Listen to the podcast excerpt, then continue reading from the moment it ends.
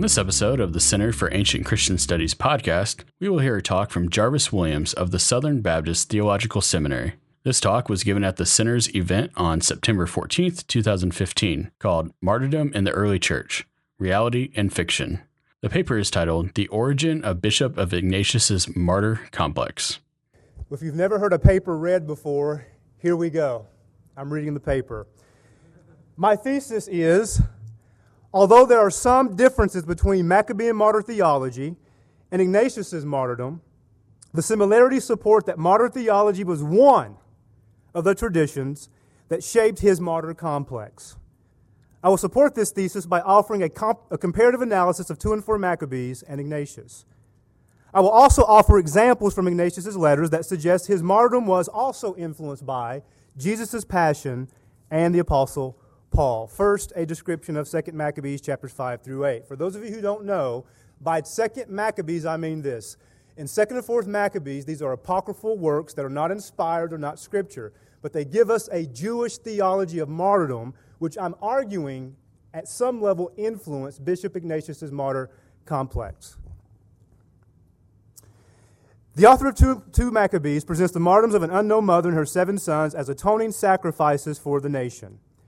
After killing Eleazar in 2 Maccabees 6, Antiochus, a Gentile Hellenizer, tries to compel a mother and her seven sons to eat unlawful foods.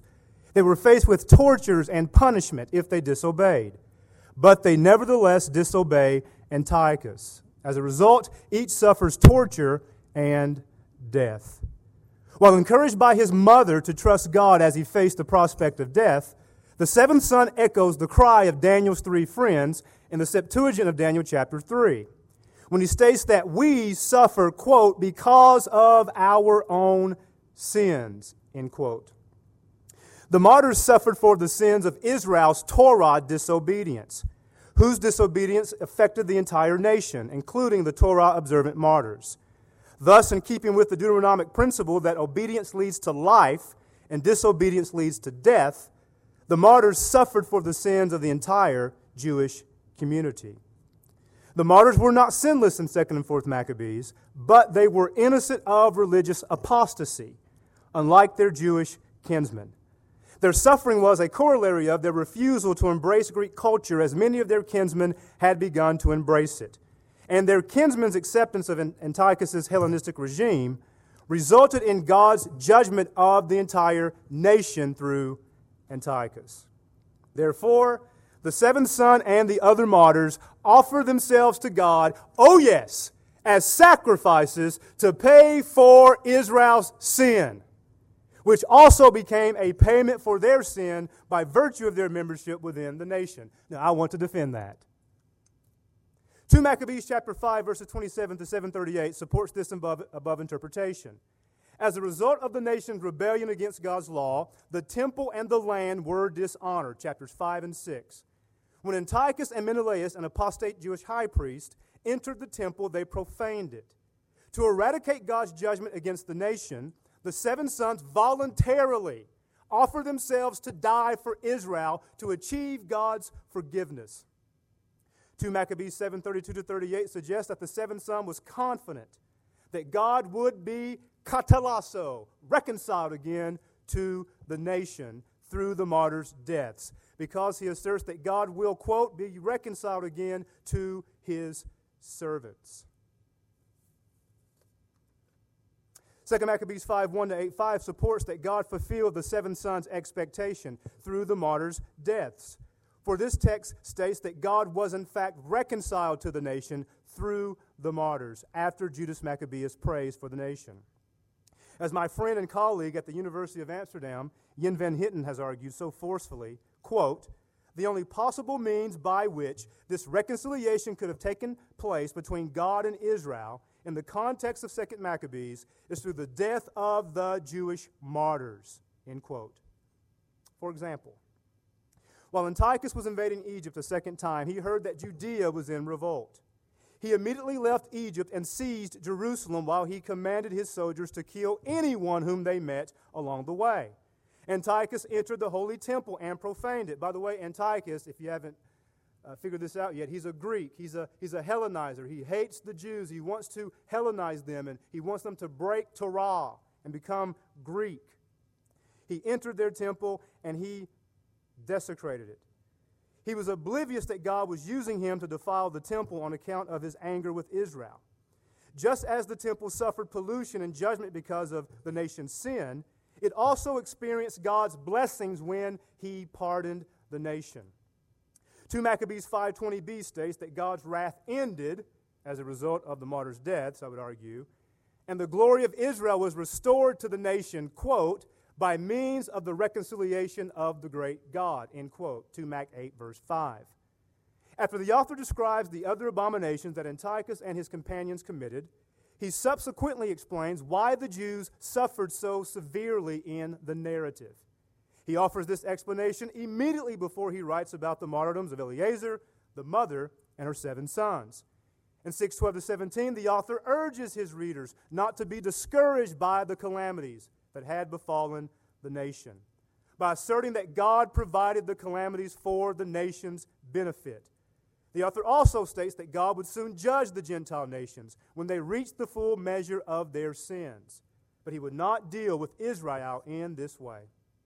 Instead, the author says, God judges Israel, as the author wrote to Maccabees, by means of the current Hellenistic crisis. And the deaths of the martyrs were representative of God's divine judgment. The author explains that God did not, therefore, relinquish his mercy from his people, nor did he forsake them, 2 Mac 6 13 to 16.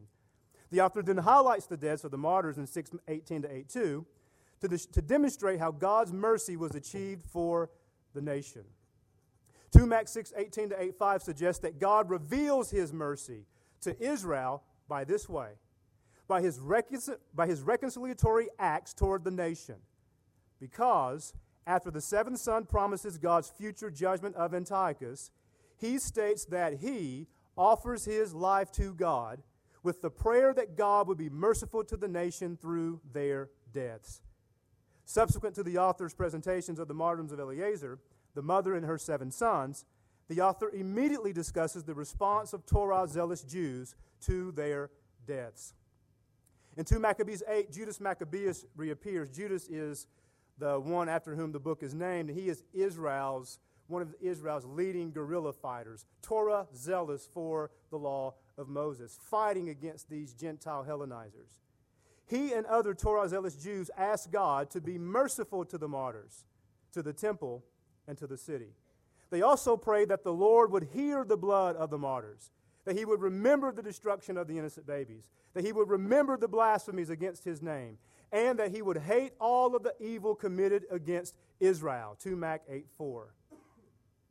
In my view, the mercy of which the author speaks in 2 Mac 5.20 and in 6.12 to 16 the mercy for which the martyrs die in 2 Mac 7 32 to 38, and the mercy for which Judas prays in 8 1 to 4 becomes a reality when God becomes reconciled again to the nation by reversing his wrath away from the Jews and turning it against Antiochus and his army.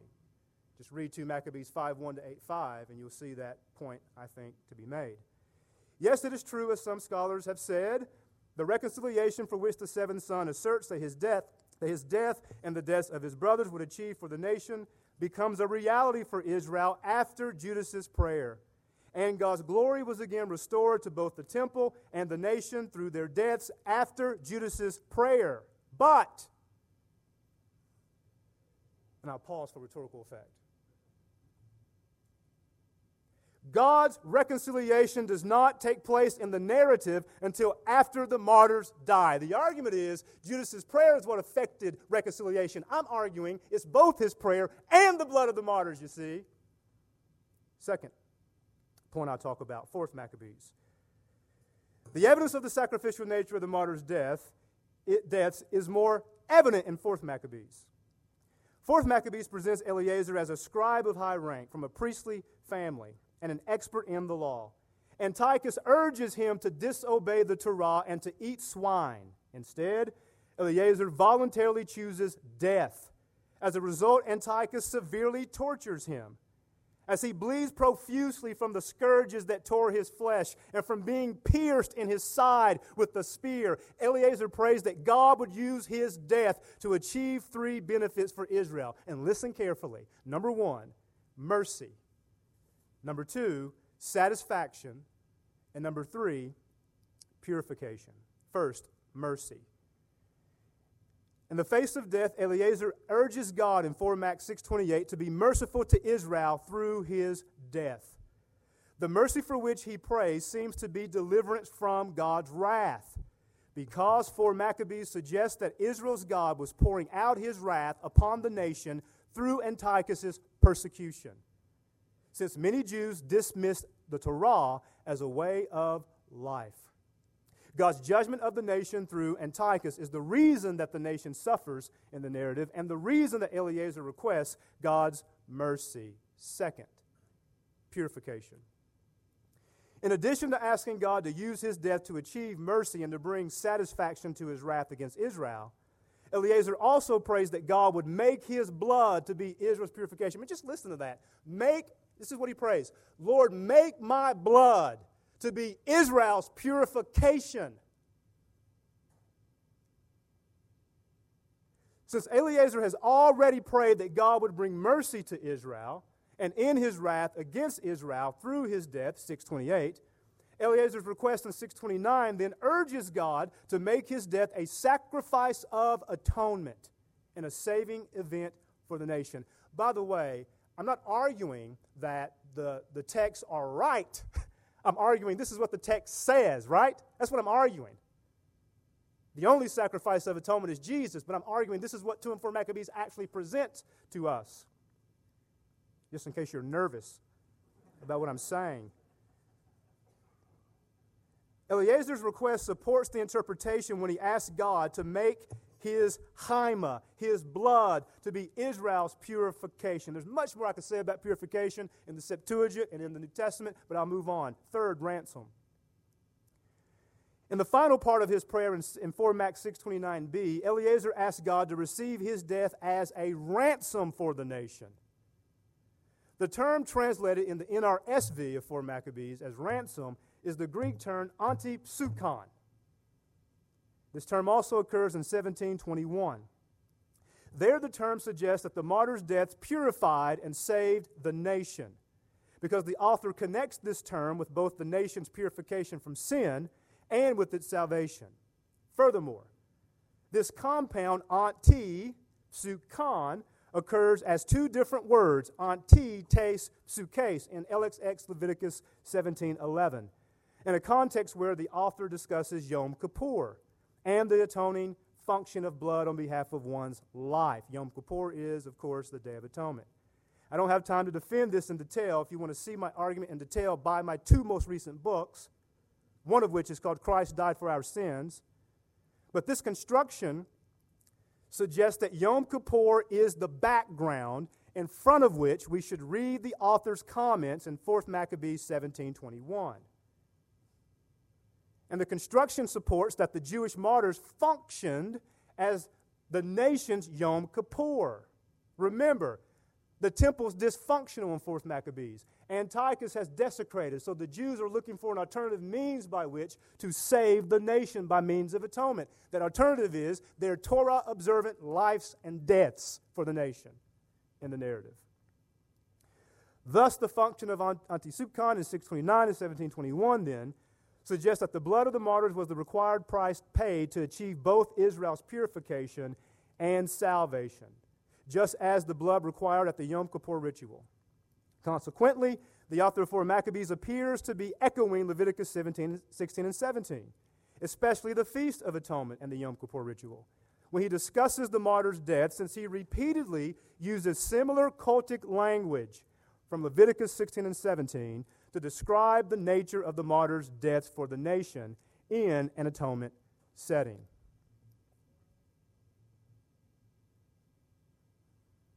For example, Eleazar asked God to purify Israel and to satisfy his judgment against the entire nation by means of his blood that he offers for the nation.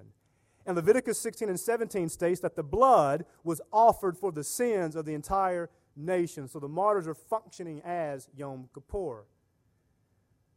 The author of 4 Maccabees interprets the martyr's deaths to be sacrificial in nature and as a saving event for the nation in chapter 17, verses 21 to 22. So the argument that I've just made about 4 Maccabees 6, the narrator actually supports that interpretation by inserting his commentary to tell you how the martyrs are functioning in the narrative of 4 Maccabees. He describes their deaths by using the phrase tu hilasteriou tu thanatou, which means the propitiatory death. The term hilasteriou, or hilasterion, occurs in chapter 17, verse 22, with other cultic or sacrificial vocabulary. For example, sin, blood, purification. This term also occurs with a cultic concept. For example, vicarious death for sin. And this term, hilasterion, also occurs in context of a soteriological term in 4 Maccabees 17, namely diasoten, which means he saved. The occurrence of hilasterion in chapter 17 is certainly cultic, sacrificial, for the above reasons. But also, since the term itself is part of a semantic family of hilos words that often occur in cultic contexts in the Septuagint that speak of atoning for sin. And since these words often translate from the Hebrew root kafar, which often means to atone. Furthermore, for Maccabees 17:22 and Romans 3:25 are the only places in any extant literature, to my knowledge, where an author applies hilasterion to the death of a human being in a cultic context for the benefit of another. Of course, the word occurs in numerous places in the Septuagint. It, it occurs in tabernacle context, in Exodus, it occurs in the Yom Kippur context, in Leviticus 16, and prior to Leviticus 16 it occurs. But the point I'm making is 4 Maccabees and Romans 3.25 are the only two extant texts, to my knowledge, where the term is applied to a Torah observant Jew for the soteriological benefits of other people. You say, well, who cares? I say, well, read my recent book. In the bookstore for $30. In my view, 4 Mac 628 to 29 speaks of the martyr's death in the context of blood, purification, and ransom. Likewise, 4 Mac 17 21 and 22 speaks of the martyr's deaths in the context of purification, ransom, blood, and salvation. Therefore, contrary to many of my colleagues in New Testament studies at the SBL, Society of Biblical Literature, I think the evidence in 4 Mac 6 28 and 29 and 17 21 and 22 suggests that the background in front of which to read the martyr's deaths is Yom Kippur, not a pagan background, not a Greek background, a good old fashioned Jewish background. 4 Mac 6, 28, 29, and 17, 21, and 22 together affirm that the martyrs offered themselves to God as atonement for Israel's sin to achieve the nation's salvation because these texts use cultic language to express the martyrs' deaths were a ransom, purified the homeland, and provided salvation for the people by turning God's wrath away from Israel. So many more things I could say about that, but I want to move on and talk about Ignatius.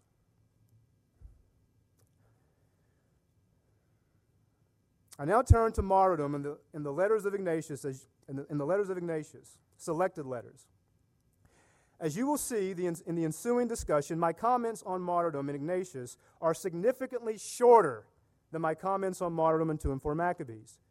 I have limited my discussion to explicit comments in his letters where he refers to his own martyrdom or to martyrdom in general. All right, everybody still with me? Yes? Thank you for your attention. I know this is not the most uh, exciting stuff, but I'm pretty excited about it. In one of his letters, Ignatius begins by, by ascribing a soteriological benefit to those who endure suffering. Although he does not specifically mention martyrdom, the context suggests that martyrdom is, in fact, the background of his discussion. Because he states that Christians will, quote, reach God, end quote, if they endure all the abuse of the ruler of this age. Again, he states that Christians have not eternal life unless they voluntarily choose to die in Jesus' suffering. Second, Ignatius fearlessly approached the prospect of death. He volunteered and pleaded with Christians not to interfere. He wanted to receive his fate without interference so that he would participate in the resurrection. His letter to the Romans 2 2. His death was a willing death. He contends that his death would free him from his chains. Quote, But if I suffer, I will be a freedman of Jesus Christ, and I will rise up free in him. End quote. Letter to the Romans 4 3. Third, Ignatius neither spoke, in my reading of Ignatius, and I'm open to be corrected here, he neither spoke of his martyrdom as an atonement for his sins, nor for the sins of others in the exact same way that you find in 2 and 4 Maccabees. Instead, he states that his martyrdom would prove his Christianity. He thus prays that Christians would not interfere but permit him to be eaten by the teeth of wild beasts, so that, quote, I might be found to be pure bread, end quote because through his martyrdom, he wanted to become a true disciple of Christ and experience the resurrection. Ignatius asserted that he would be a word of God by means of martyrdom. But if the Romans loved his flesh, he would be a mere voice. Martyrdom was soteriological for Ignatius. It was, it was salvific for Ignatius in that it proves his discipleship. It proves his discipleship. Fourth, just as 4 Max 629 and 1721 uses the word antipsukon to refer to the martyrs, Ignatius applies this very same word to his own martyrdom. In his letter to Smyrna, he prays that his spirit in chains would be a, quote, ransom for you, same term as in 4 Mac. In his letter to the Ephesians, he concludes by expressing that, quote, I am a ransom for you, same word. And for those you sent to Smyrna for the honor of God, end quote. There are certainly many discontinuities between Ignatius and 2 and 4 Maccabees, but there are a few continuities. Let me give you six. Number one, both 2 and 4 Maccabees and Ignatius suggest that martyrdom was vicarious for others. Number two, they suggest that martyrdom was a noble death. Number three, they suggest that martyrdom secures eternal life. Number four, they suggest that martyrdom secures one's participation in the resurrection. Number five, they suggest that martyrdom was mimetic, it was something that should be imitated. And number six, they suggest that martyrdom demonstrates that religious reasoning will master one's sinful passions. That's explicitly in 4th Maccabees. So, what traditions, in closing, what traditions then provided the origins of Ignatius' martyr complex? He was perhaps familiar with and at some level influenced by the enduring legacy of 2nd and 4th Maccabees in light of the similarities that I've mentioned. But I'm not arguing this is his only influence. He was also influenced, I would say, by the passion of Jesus and by the Apostle Paul. For example, he appeals to Jesus on numerous occasions as his example, and he also uses similar words that the Apostle Paul uses to talk about his own martyrdom, while also talking about the fact that he, Ignatius that is, is walking in Paul's very own footsteps.